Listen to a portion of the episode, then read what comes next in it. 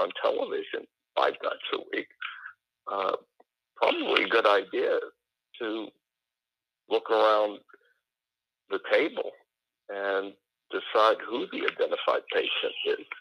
Because if it's not Stephen, hmm uh, not recognizing that he's on the biggest show on TV at that time every night was going to hinder their business, makes them the identified patients. And then they voted to put him back in, and they've been rolling since. So for me, uh, had I just said, yeah, I'll manage you, I don't know if I could have gotten him into uh, Betty Ford. Uh, he did it himself. He Yeah. checked himself in. He booked his flights, and that's what you want. You don't want to do the work for them. You want them to want to get sober. Right.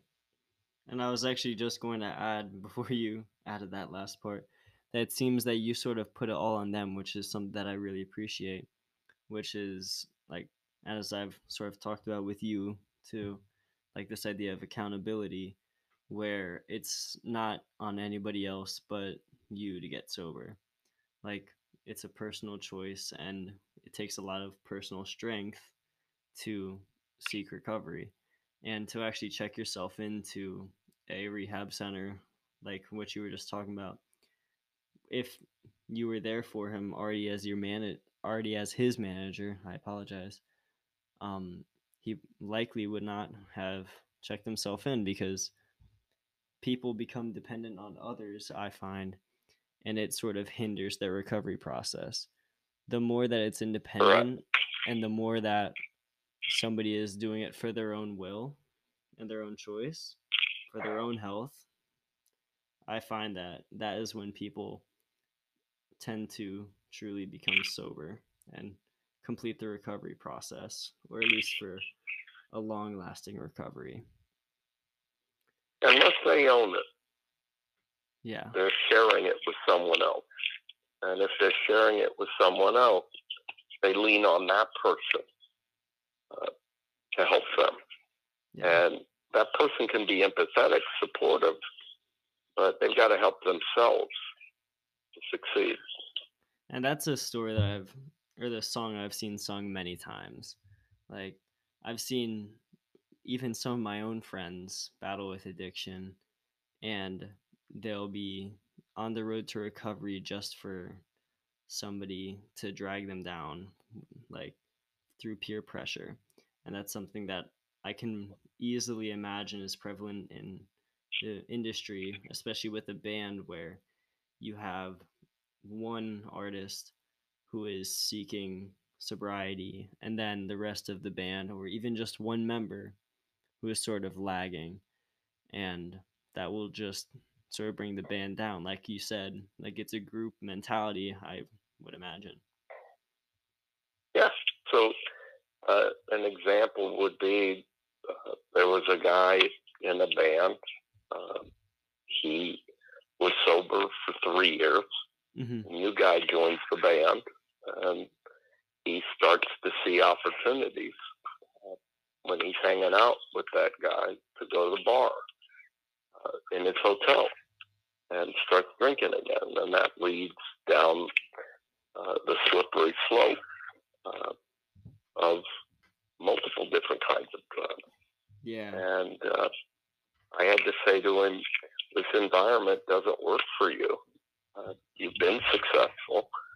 Uh, you can't go back through the cycle again. You need to go to rehab. You need to go back to your therapist. And you need to leave the band because this kind of lifestyle for you just doesn't work. And he did. And he's healthy. And he's a songwriter now and producer and putting his own band together. hmm That's great. And then um, I also just have a question because as I was talking with Maddie, she mentioned how you also spoke at NYU and Harvard about these topics. And we're like, because I don't want to be very repetitive, So, did you sort of talk about a lot of the same stuff that we've talked about as you did there? Well, uh, most of the time that I speak at colleges or uh, depends if it's specific to uh, drugs and alcohol in hmm the entertainment space. I speak about that. But most the folks that uh, want me to speak at like, their different uh, occasions want me to speak about the music industry and uh, publishing records management Right. uh, record companies.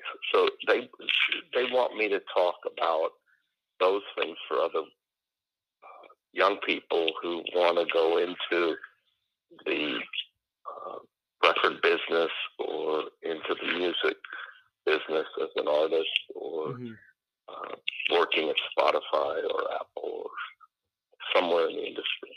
Right. Okay. You know, because I do both, but it- it's like on this one, I knew what it was specific to, but I've also spoken uh, and uh, done interviews and done a lot of work in the recovery area.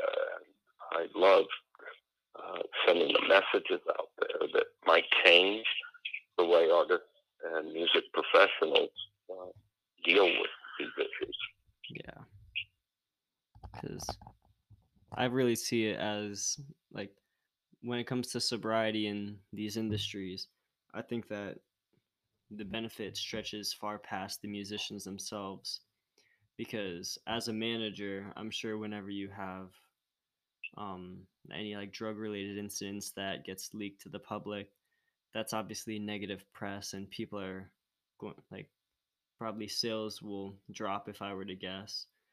But when you have a band that's sober, I'd imagine that it's just a lot less stress. Could you confirm that? Well, it's definitely a lot less stress because you're dealing with someone who's coherent. Mm-hmm. Uh, but believe it or not, one of the drawbacks uh, is that uh, the music doesn't lose its audience. Really? Uh, the audience almost uh, buys it uh, or streams it um, to be supportive.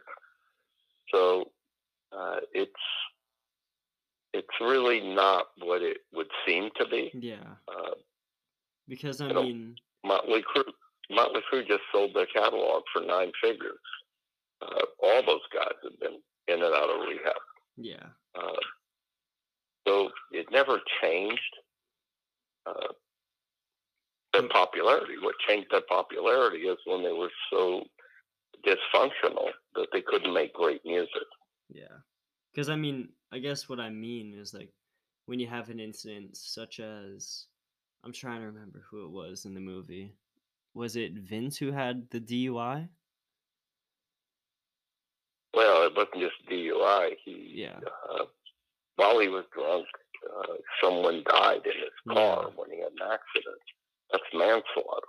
So uh, that uh, moment, uh, you know, for him personally, uh, was very hard, and he left the band uh, because he just couldn't handle it, and they couldn't handle him.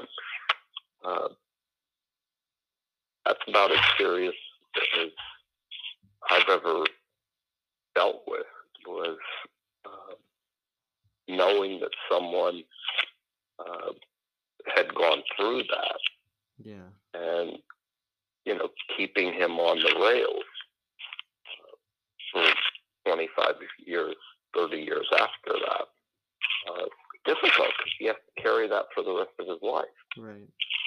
now that also could have been the gentleman with him from Hanoi Rocks he could have been driving they were both drunk Right. but there's no excuse for it. Uh, you know, the idea of someone dying in your car, it's hard to live with.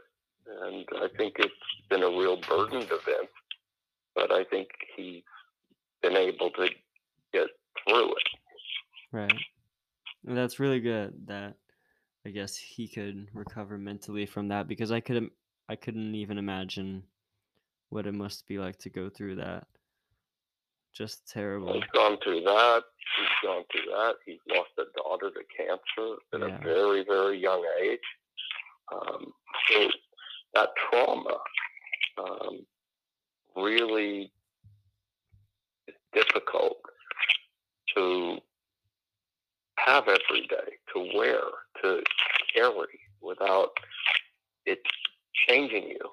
And you got to do a lot of work Yeah. to get back to who you are and not have that pain guide your action.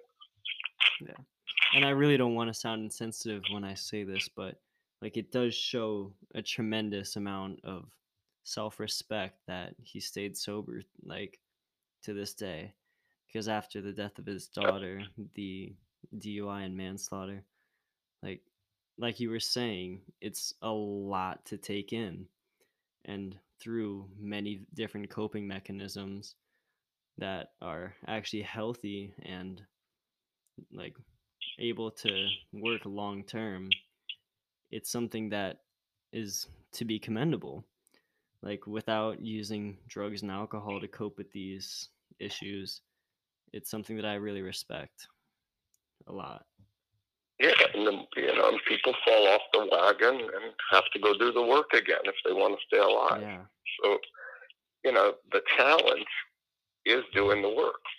And uh, when you start to notice that things are changing as a professional, you have to uh, bring it up. Uh, that can cause a lot of acrimony, but it's your role, it's the job. And that's why I segregate uh, the job from the friendship. And it's hard on artists because they want to celebrate and they want to show uh, their gratitude and invite you to their house or uh, offer you things to do with them. And uh, you start to blur those lines, your communication changes. And it takes a lot of discipline to uh, keep that boundary hmm uh, because you do uh, start having a real uh, camaraderie because you're both going for the same goal. You're talking to each other regularly, and yet you've got to keep in the back of your mind who you are in this scenario and what has made you successful. And in my case, what's made me successful, and I hate to repeat it again, is telling an artist what they need to hear, not what they want to hear, combined with not letting greed get in the way of long term success. Yeah. Because, I mean, I can see how the greed can overshadow long term success, and especially because you did go into detail on how your style of managing does really prevent that. Um, I just could see. Sorry, I just blanked for a second. I really apologize. But I could see how Well, that. I think I think what you're trying to articulate is I could sit down and be very happy with an artist doing 250, 300 shows a year. Mhm, But when are they going to get their compass back? When are they going to be able to relax? You know, if I get a commission every time they play, the more they play, the more money I. But if I'm working with them for 30 years, I'm making a lot more money than if they die or uh, if they uh, are unable to keep the standard of their music at the level it needs to be to succeed. So that's how I measure uh, everything. And I think it works to the benefit of my company and to the benefit of the artist. Yeah. And that's something that I could even connect to what I've been learning in school. Like, so I take an economics class where we talk about how, in the short run, markets will either make a lot of money or lose a lot of money. and that's sort of connectable to what you're talking about where you can have a one year run with 300 shows but when that lifestyle and that stress and pressure catches up to the artists who knows if one of them may od and die one night and i mean i don't want to or just grim, not being able to just not be able to come up with the lyrics and melody Yeah. and structure that makes a successful song because they they can't uh, they can't concentrate uh, because of the amount of drugs and alcohol they're consuming. Yeah. Yeah, exactly. So, I mean, I guess I just have one more question, and I think it's a little bit more for me than anything else. But if you do plan to retire, do you think that you ever may retire this view of not being friends with your clients too, or is that at the point where you would kick back and maybe go on vacation with some of your clients? That's just a question for me. Well, the answer is I wouldn't change it uh, Yeah. because I'm not on the road and because uh, I'm not friends with my artists. I have real friends, not Yeah. transactional friends, and uh, that's why I do these kinds of things. I'm able to uh, help uh, young people in this area, whether it's uh, doing a podcast like this Mhm. or helping people with career guidance or having them intern at one of my companies. Um, yeah, I get a lot of satisfaction out of that.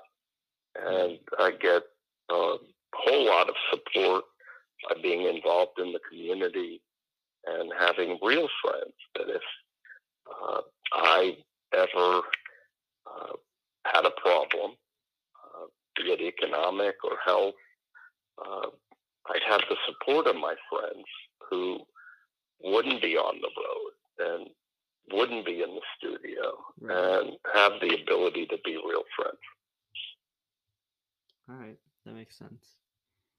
So, I mean, I think I'm going to call the episode here and then I'll edit it a little bit just so we can cut this out. But um, I just want to say thank you so much for joining me on this episode. I think that it's probably my favorite one today. You shared a lot of great information. So, Well, I appreciate you inviting me, and um, uh, I hope uh, this helps someone who's listening. Exactly. And that's always been my mindset with this podcast. If I can just help at least one person who listens, then that makes it worth it to me. And I'm glad that you share. I'm glad that you share the same idea. And so, I do. Well, thank you very much. thank you. And I will Bye-bye. tune in. Bye. And I will tune in for another episode another time.